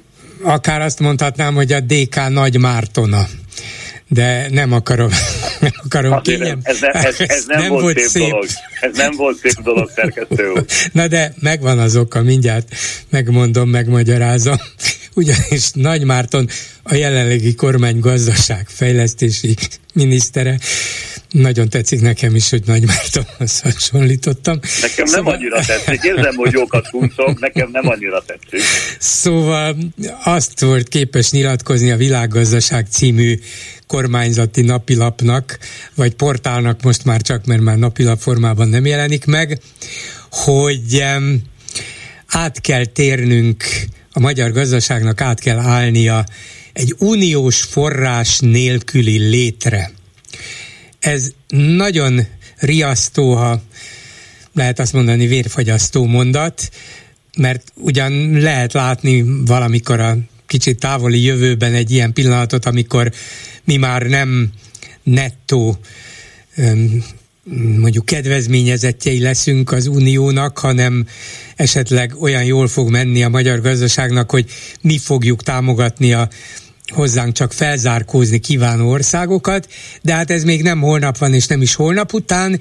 Egy ilyen mondatnak viszont most van súlya, át kell állni az uniós forrás nélküli létre, mert úgy látszik, hogy nem jönnek az uniós források, és Nagy Márton erre is utalt, hogy hát hiába csinálunk mi itt bármit, nem jönnek. Ezek szerint beismerik Orbánék, hogy nem igazán akarják teljesíteni az uniós feltételeket, és már számolnak azzal is, hogy hát akkor nem lesz pénz, álljunk át másra. Ön a címet idézte, én elolvastam végig az egész interjút, nem tudom, hogy önnek Én is, erre, én is, itt, itt van előttem, igen. Akkor jó, akkor valahol benne van, én kijezeteltem, mert ilyen nem tudok sok mindent egyszerre csinálni, de fölírtam magamnak, amikor az uniós forrásokra azt nyilatkozza Nagy Márton, hogy hát a forrás nem domináns, könnyen kiváltható forrás. Igen. Na most én ekkor ejtettem el a kanalat tehát nem csak a címelolvasánál, hogy nem domináns. Csak akkor tényleg azt szeretném megkérdezni, hogy az elmúlt 13 évben, amikor a magyar gazdaság rendkívül szolid teljesítményt nyújtott, ingadozott és szolidat, idén, ha nagy szerencsénk van, egy nulla körüli pozitív eredmény lesz, de egyenlőre úgy látszik, hogy az elmúlt 9 hónapban recesszióba zuhant az ország, akkor egyébként ez az uniós forrás, mint egy falat kenyér úgy hiányzik a magyar gazdaságnak, arról nem beszélve, hogy önellentmondás a kormányon belül, mert ön is gondolom ezerszer hallotta, és ha megengedi, akkor visszaidézem, hogy amikor a pedagógus bérekről beszélnek, akkor egyfolytában az a, a, hogy mondjam, a mantra, hogy csak akkor lesz pedagógus bérfejlesztés, ha megérkeznek az Európai Uniós források. Most megtudtuk Nagy Mártontól, hogy ezek a forrásokra nincs is szükség Magyarországon, mert Magyarországon a működő tőke bevonásával kiválthatóak az, a, a, a, az uniós források. Ebből következő a, a, a hosszú távon se fognak a, a pedagógusok bért kapni, mert ugye Nagy Márton megüzente nekünk, hogy nincs rá szükség. A másik fantasztikus nagy ellentmondás, és ugye csak azért nem használom azt a jelzőt, amit ön mondott, mert nekem is pont ez jutott eszembe, amivel kezdte, hogy vérfagyasztó mondatok. A másik, ami rettenetesen önellentmondásos, a kormány ellentmondását bizonyítja, hogy Varga Mihály ugye most nyújtották be a költségvetést. A 23-as és a, 20, a 23-as ugye folyamatban van, a 24-es most nyújtották be a napokban. Varga több alkalommal nyilatkozta, hogy mind a két költségvetés úgy van kiegyensúlyozva, úgy van megszerkesztve, hogy része az uniós forrás ezeknek a költségvetéseknek, ezeknek az államháztartási tételeknek. Kérdezem én, az egyik ugye azt mondja, hogy nincs rá szükség, a másik meg azt mondja, hogy nincs B-terv, ha emlékszik, mindig ezt mondta, azzal számol a magyar kormány, hogy előbb-utóbb megérkeznek a források. Aztán én azt sem teljesen értettem ebből a cikkből, hogy hogyha Magyarországnak nincs is szüksége ezekre a pénzekre, kvázi lemond róla, attól még a befizetési kötelezettsége megmarad, amennyiben az Európai Unió tagja marad. Hát igen, nekem, nekem, is, nekem is az a, tudom, hogy irracionálisan hangzó, de egyre inkább politikailag, mintha mégis, mégis reálissá váló elképzelés jut eszembe, vagy lehetőség jut eszembe, hogy a végén ezek mégis csak képesek kiléptetni az országot az Európai Unióból, ha egyszer minden rossz, és hogyha minden más jobb. Én megmondom őszintén, én abban a mondatának azzal a részével egyetértek, hogy ők képesek lennének élén a miniszterelnökkel kiléptetni ezt az országot az Európai Unióból. Én nem értek nagyon a külpolitikához, de amikor az elmúlt napokat nézem, hogy mikor Orbán Viktor azt mondja, hogy ő imádkozott Erdogán megválasztásáért, hogy azt látom, hogy az egyébként, hogy mondjam, rendkívül EU ellenes politikát folytató és orosz barát politikát folytató szerb köztársasági elnökkel csocsózik vagy, vagy biliárdozik, és nem az osztrákkal, és nem a némettel, és nem a hollandal, és nem a franciával, akkor én azt elfogadom öntől, hogy ők erre orientálódnak.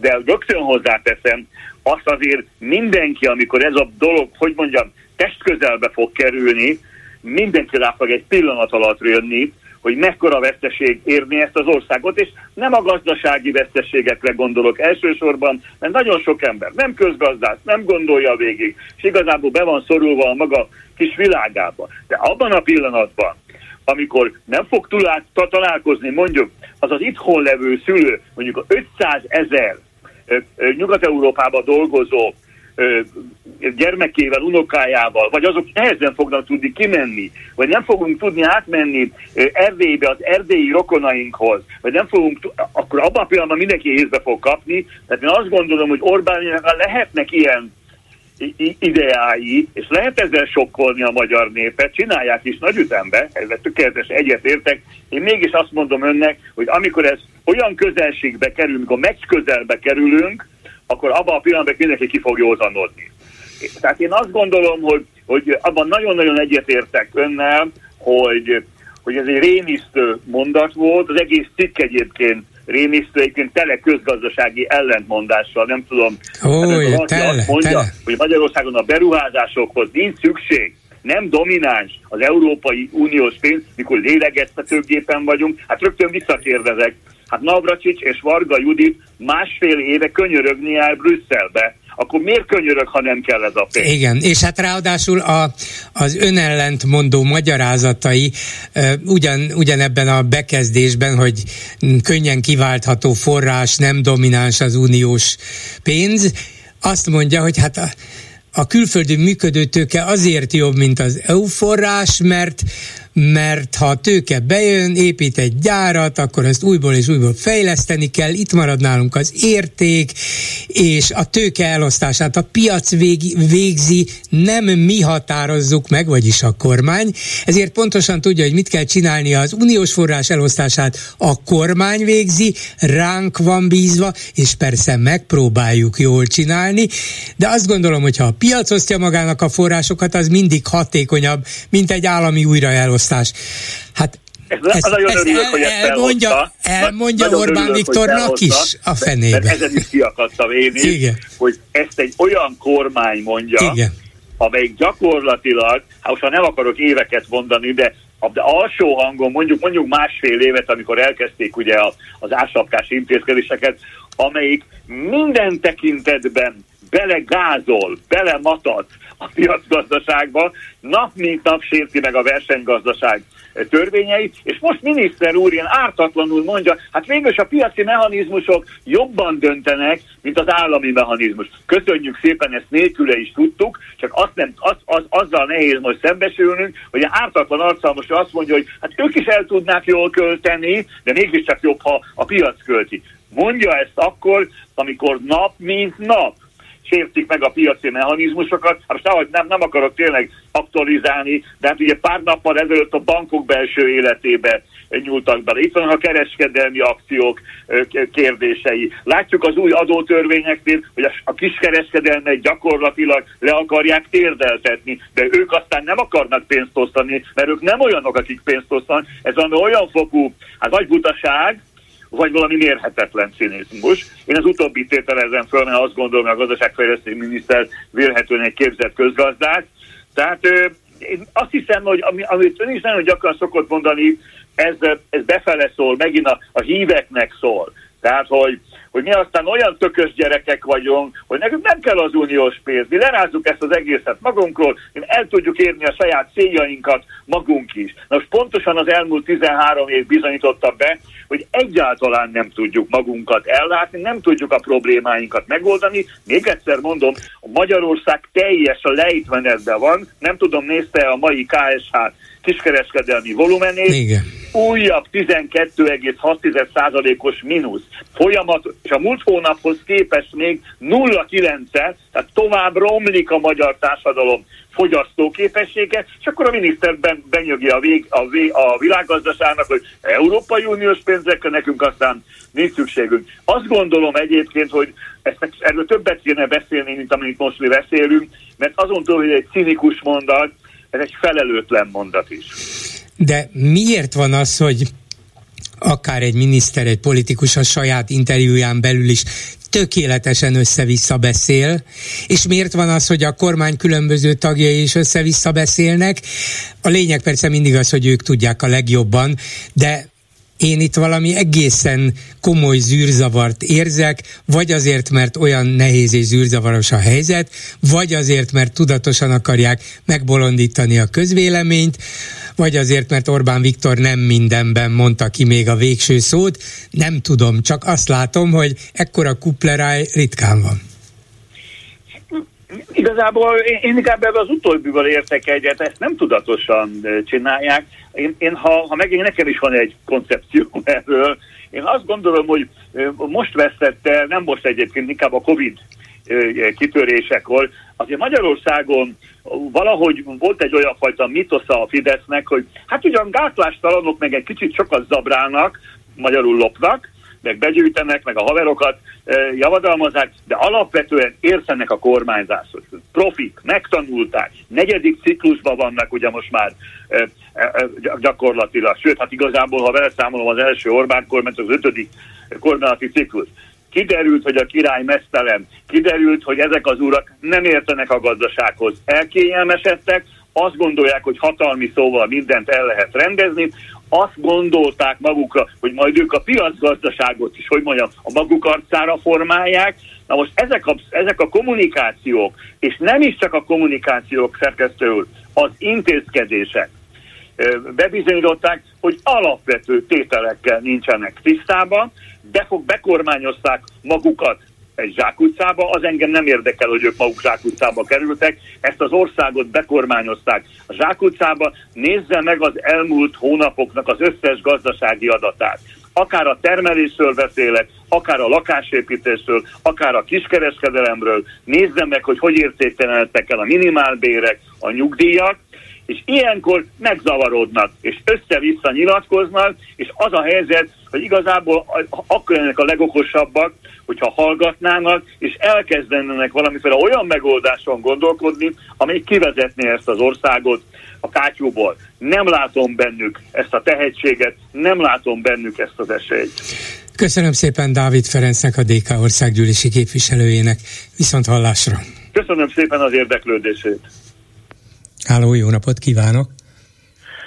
Jó napot kívánok! Parancsoljon! Uh, Guszti vagyok. Igen, hallgatom.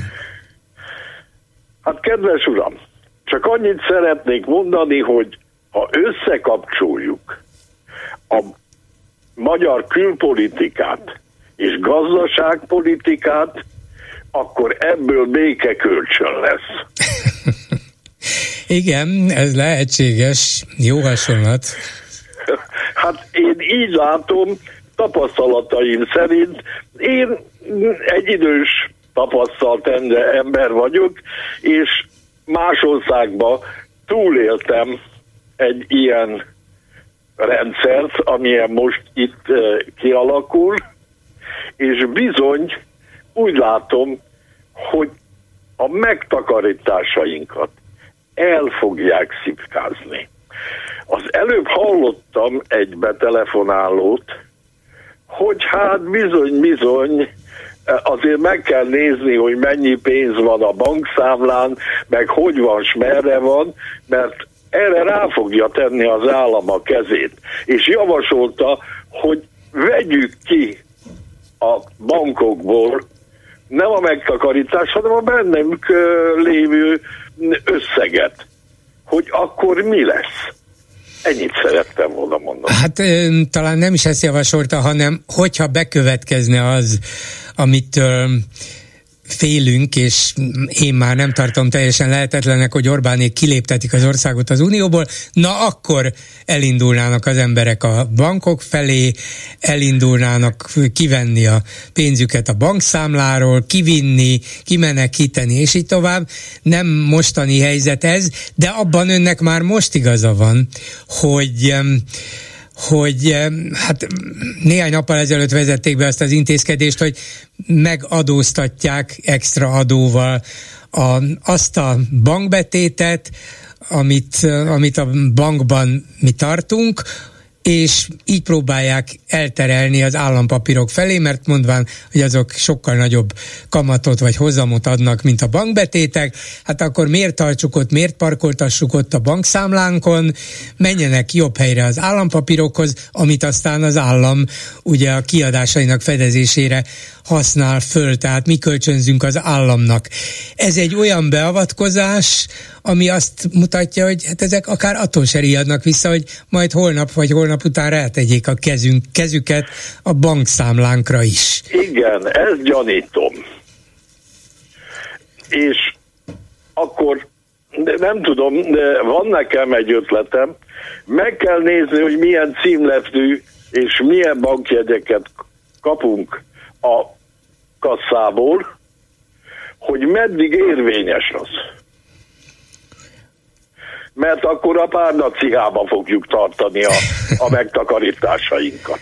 Hát az sem, az sem nagyon okos dolog ilyen 25%-os infláció mellett, mert lehet, hogy lehet, hogy a 20 ezreseket ott tartjuk a párnacihában, de hogyha az már csak a negyedével kevesebbet éri, akkor az se egy jó megoldás. Nem tudom, mi a jó megoldás, még azt se lehet mondani ezekben a hetekben, hónapokban, hogy kivenni a forintot és euróra váltani, hiszen az euró árfolyama is elkezdett romlani. Azt lehet mondani, aki euróra játszott, az hibázott, itt bizony most a forint erősödött, de a helyzet elég zűrzavaros ahhoz, hogy az embereket elgondolkodtassa. Hát körülbelül ez a helyzet, és nagyon kell gondolkozni. Sokszor azt mondja az ember, hogy inkább veszít 25 százalékot, mint hogy veszíts az egész. Az igaz, ha valóban ez a kérdés, akkor még mindig jobb kisebb veszteséggel megúszni. Ugye? Hát no, igen. jó, hát ennyit Köszönöm szépen. volna hozzáfűzni a mai beszélgetéseket. Köszönöm, minden jót, viszont Köszönöm hallásra. szépen, viszont hallásra. Háló, jó napot kívánok! Jó napot kívánok! Tegnapról maradtam, mert túl sokan voltunk tegnap, és az oktatás úgyhogy szeretnék hozzászólni.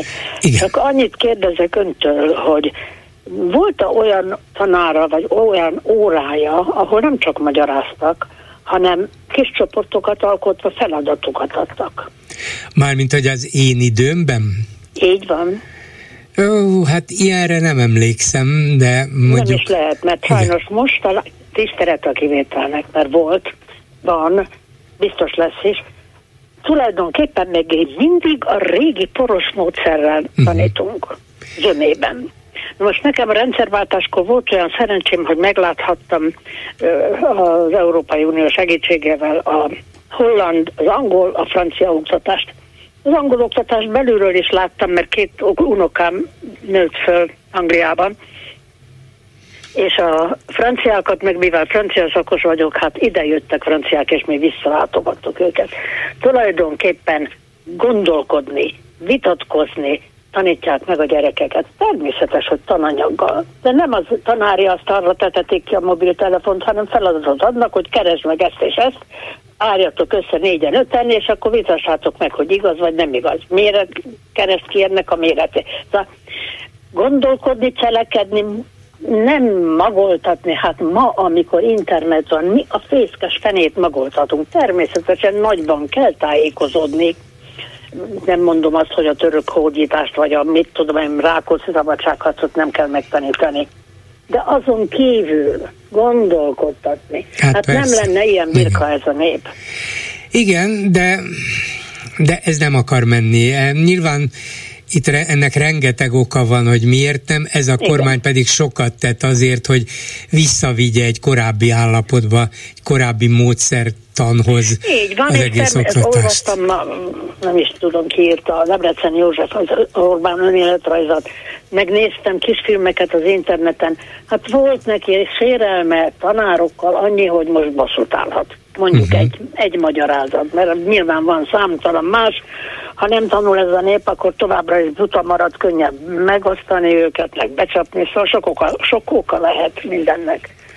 Igen, de, hát, de akár emiatt, hogy sérelmeket szenvedett az iskolában, ezt egyébként ő maga is bevallja, de akár amiatt, hogy hogy úgy nőtt fel a szocializmusban, hogy miközben ellene fordult, mert fiatal korában ugye a politikai, Igen. politikai létét tulajdonképpen azt határozta meg, hogy a szocialista rendszer meg a kommunizmus ellen harcolt, de mégiscsak az maradt meg benne, az maradt meg a fejében, úgy szocializálódott, hogy hát végül el tudtak intézni dolgokat a központból. Volt egy hatalom, és az a hatalom bizonyos dolgokat elintézett, végrehajtott, mintha ez maradt volna meg a fejében, hogy lehet, hogy azok rosszul működtették, meg kommunisták voltak, de én majd megcsinálom jól, ugyanazzal a módszerrel. Persze, persze, hát nagyon okos az Orbán, ez vitathatatlan, de azért úgy figyelje meg, hogy a közép-európai kis országok a volt szocialista országok, de sajnos az egész világ inkább olyan, hogy úgy lehet elintézni dolgokat, hogy ismerettség révén.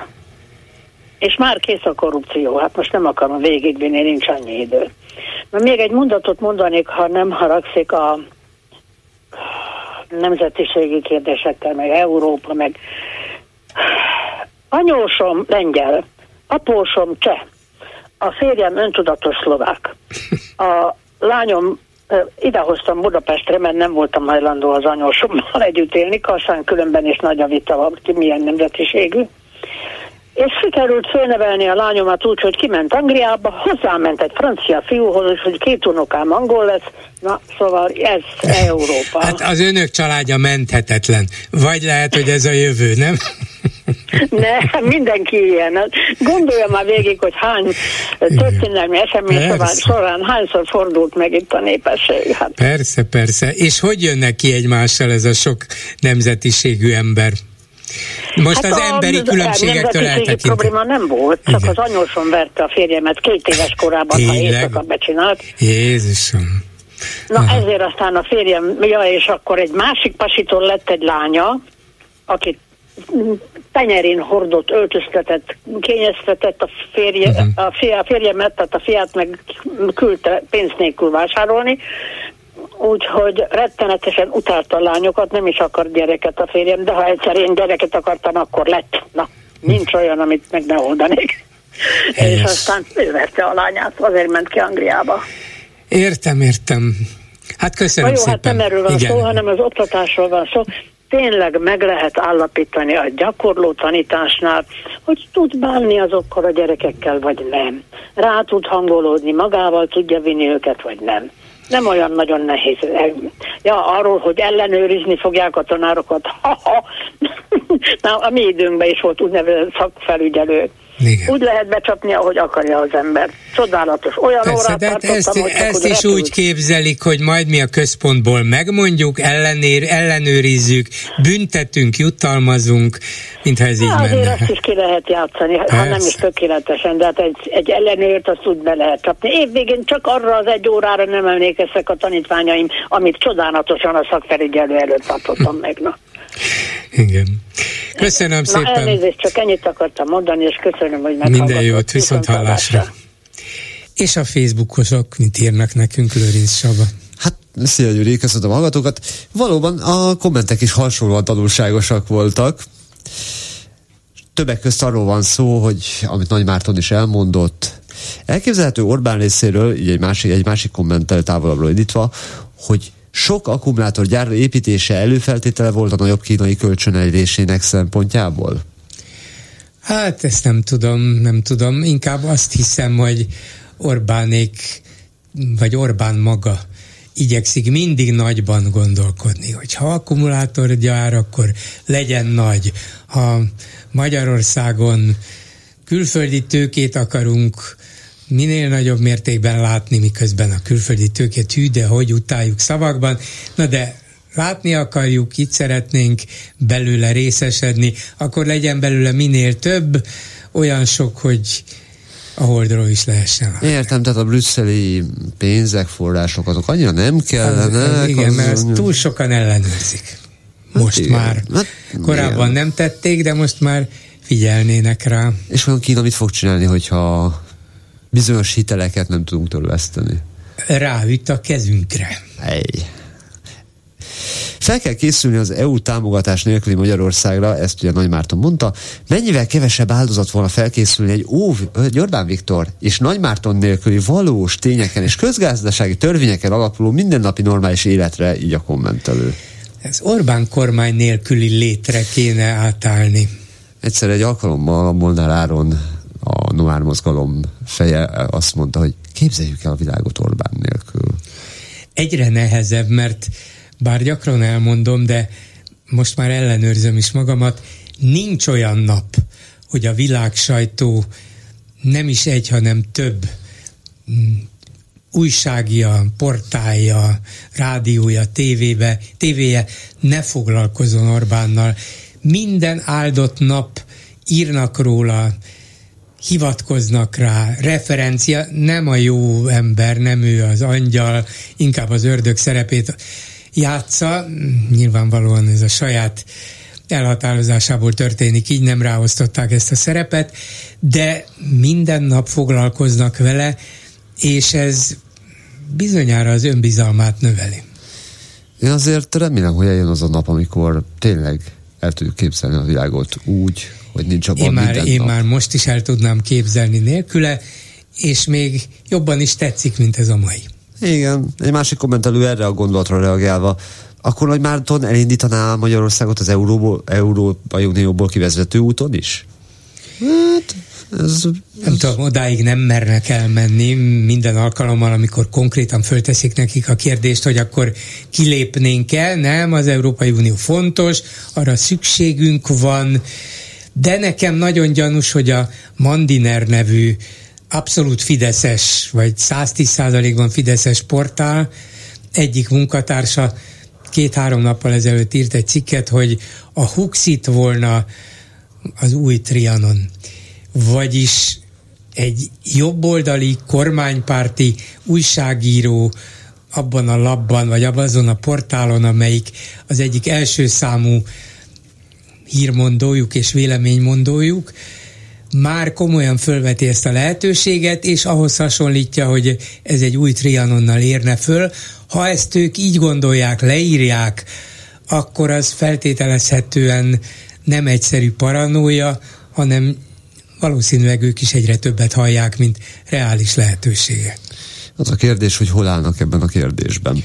Hát ez az illető, aki írta, egy fiatal újságíró, feltehetően nem akarja ezt az Igen. új Trianont, aki Trianonhoz hasonlítja, nyilván nem akarná, és vannak olyanok a jobb oldalon is, hát a Fideszben is ez nyilvánvaló, akik ilyet nem akarnának, tragédiának tartanák, de hogy egyáltalán így kerül szóba, az azt mutatja, hogy ez komolyan fölvetődik a köreikben. A NER párhuzamos valóságának híradójából belenézett egy kommentelő. A legfőbb hír az volt, hogy a CÖF plakátkampány indít azért, hogy bemutassa a háborúpárti baloldali politikusokat. Elletalálta a kormány- kormánypénzt. Hát pedig nehéz ma- manapság pénzt találni.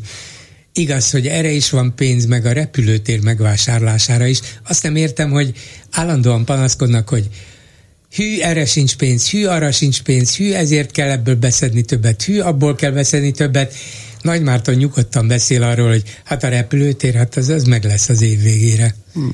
Közben kaptam egy üzenetet az egyik ö, kommentelőnktől. Ha Kínának nem fizetjük vissza a kölcsönt, viszi a Balatont a parlamentet zálogba. De az a baj, hogy a Balaton már annyira be lesz lesacskán építve, hogy nincs, nincs zálogértéke. Vagy kínaiakkal fogják elárasztani a Balatont. Legalább nem szárad ki.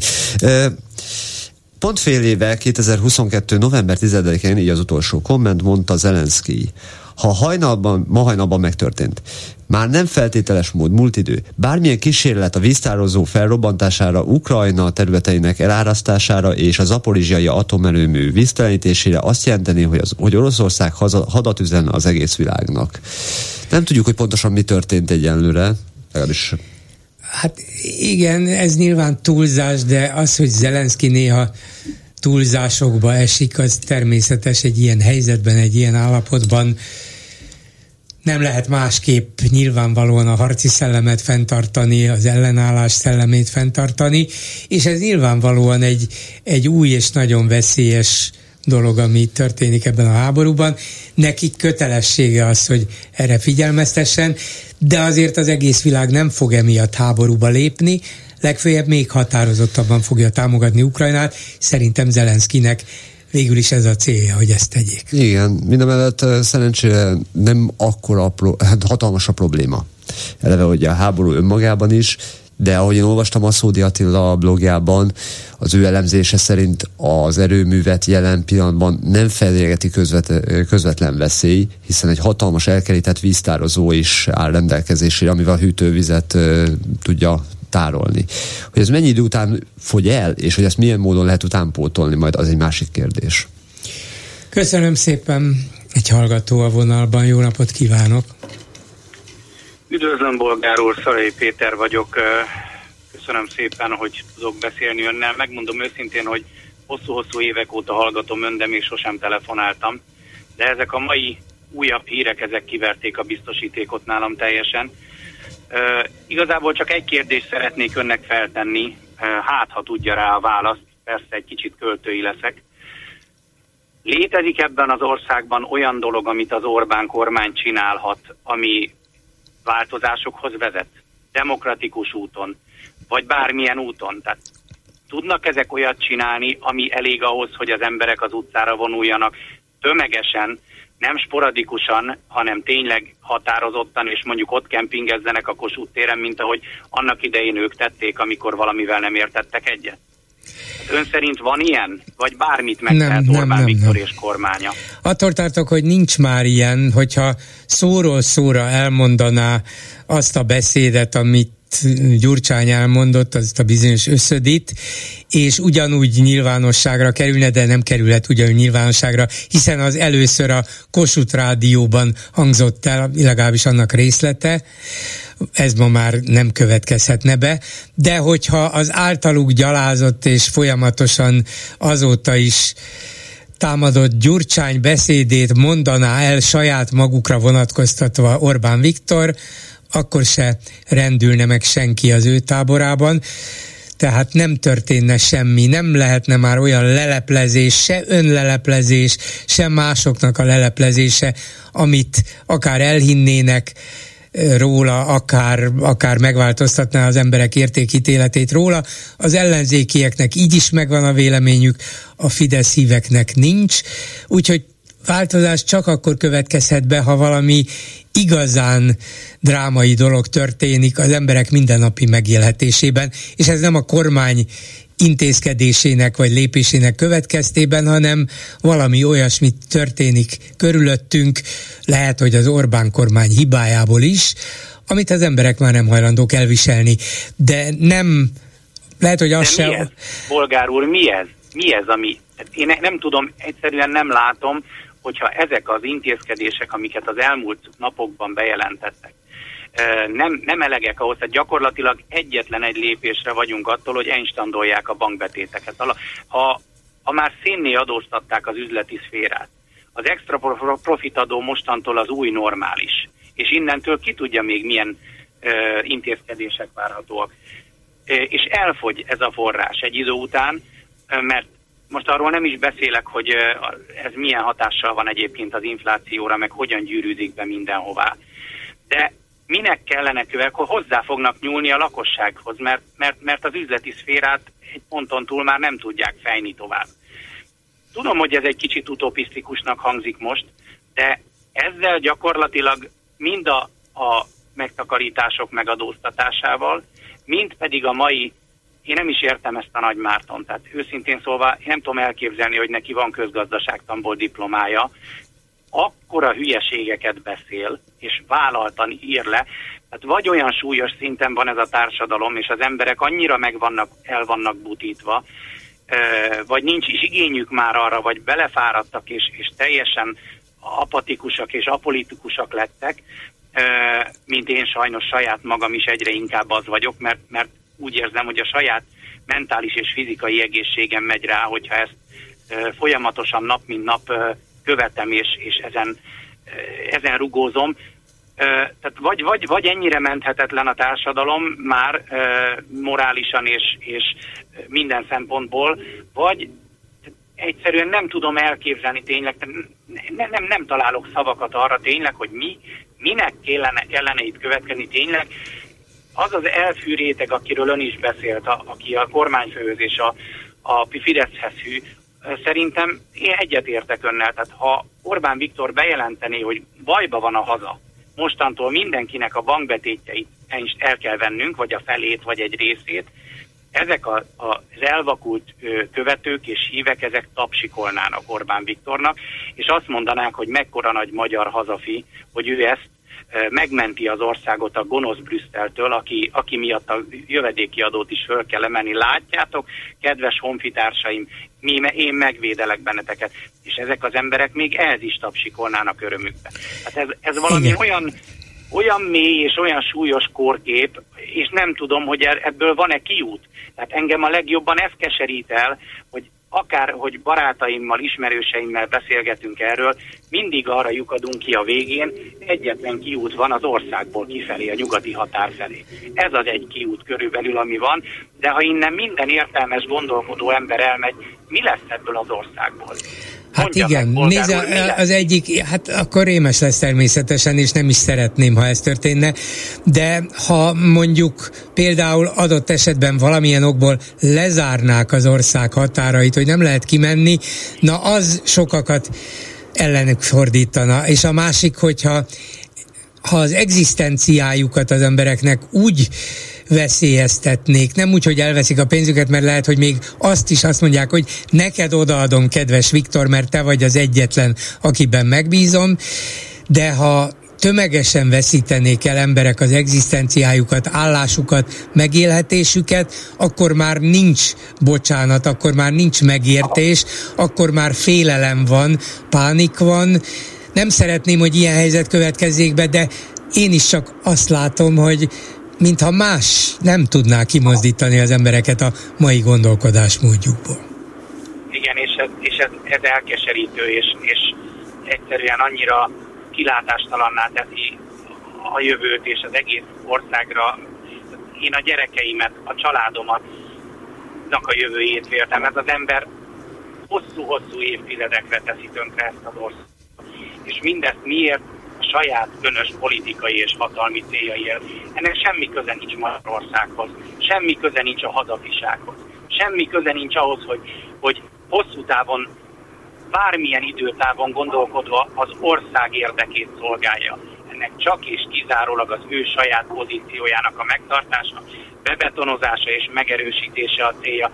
Én megkockáztatom, bolgár úr, én, én nem, én nem hogy mondjam, nem szeretnék ö, ö, túlzásokba esni, de én azt gondolom, ennek az embernek megbillent az elméje. Tehát ez ennyi év hatalomban eltöltött idő, és ennyi, ennyi ö, ö,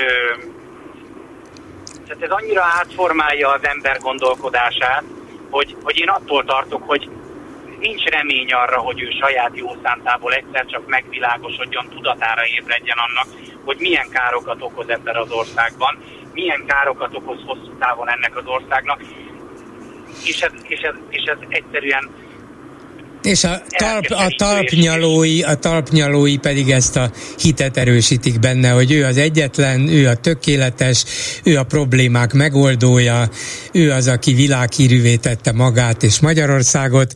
Hát sajnos egyelőre változást én se látok ebben de azért bízunk benne, hogy nem nekünk lesz igazunk, és előbb-utóbb, inkább előbb, mint utóbb vége lesz. Köszönöm szépen viszont hallásra. Ezzel a megbeszéljük mai műsora véget ért, készítésében közreműködött Král Kevin, Lőrinc Csaba, Erdei Tünde, Leocki Miriam és Kemény Dániel. Bolgár Györgyöt hallották, viszont hallásra holnap, most pedig jön az Esti Gyors. Ez a műsor sem jöhetett volna létre az önök támogatása nélkül. Esti Gyors, a hírek háttere döntött a parlament. Összehangolt támadást Törvényjavaslatot nyújtottak be. tiltakoztak. Korrupciós botrányba Az inflációs adatok szerint felfüggesztették mentelmi Újabb menekült hullám ezren Aláírták a megállapodást. Esti Gyors, a hírek háttere. Miközben Navracsics Tibort még időnként kiállítják, hogy nem túl nagy meggyőződésen mondjon néhány biztató szót az uniós pénzek helyzetéről, azok mielőbbi megérkezéséről jelek szerint Orbán Viktor már döntött. Kiállította ezúttal gazdasági miniszterét, aki egy interjúban kertelés nélkül közölte, a magyar gazdaságnak át kell állnia így is, úgy is egy uniós forrás nélküli létre. Nagy Márton bátran kijelentette, hogy ez könnyen kiváltható, és bár hiányozni fog a magyar gazdaságból, de annak finanszírozásában nem domináns. És különben is egy bizonyos fejlettségi szint felett törvényszerűen nettó befizetővé válunk. Tiszta beszéd. Persze nem azt mondta, hogy nem lesz, egyszerűen láthatóan nem számolnak vele. Nem fogunk tökölni tovább az elvárások teljesítésével. Orbán is látja, hogy a papíron létező látszat intézkedések már nem mennek át a szűrőn, hiszen a rendszer lényege egyáltalán nem változik. Ezt egy évtized után Brüsszelben is megértették. A miniszterelnök nagyvonalúan lemondott sok ezer milliárd forintunkról, hogy járhassa a maga útját. Abban igaza van Nagy Mártonnak, hogy az ország finanszírozható lesz piszok drágán, magas kamatokkal, ki tudja milyen forint árfolyam mellett.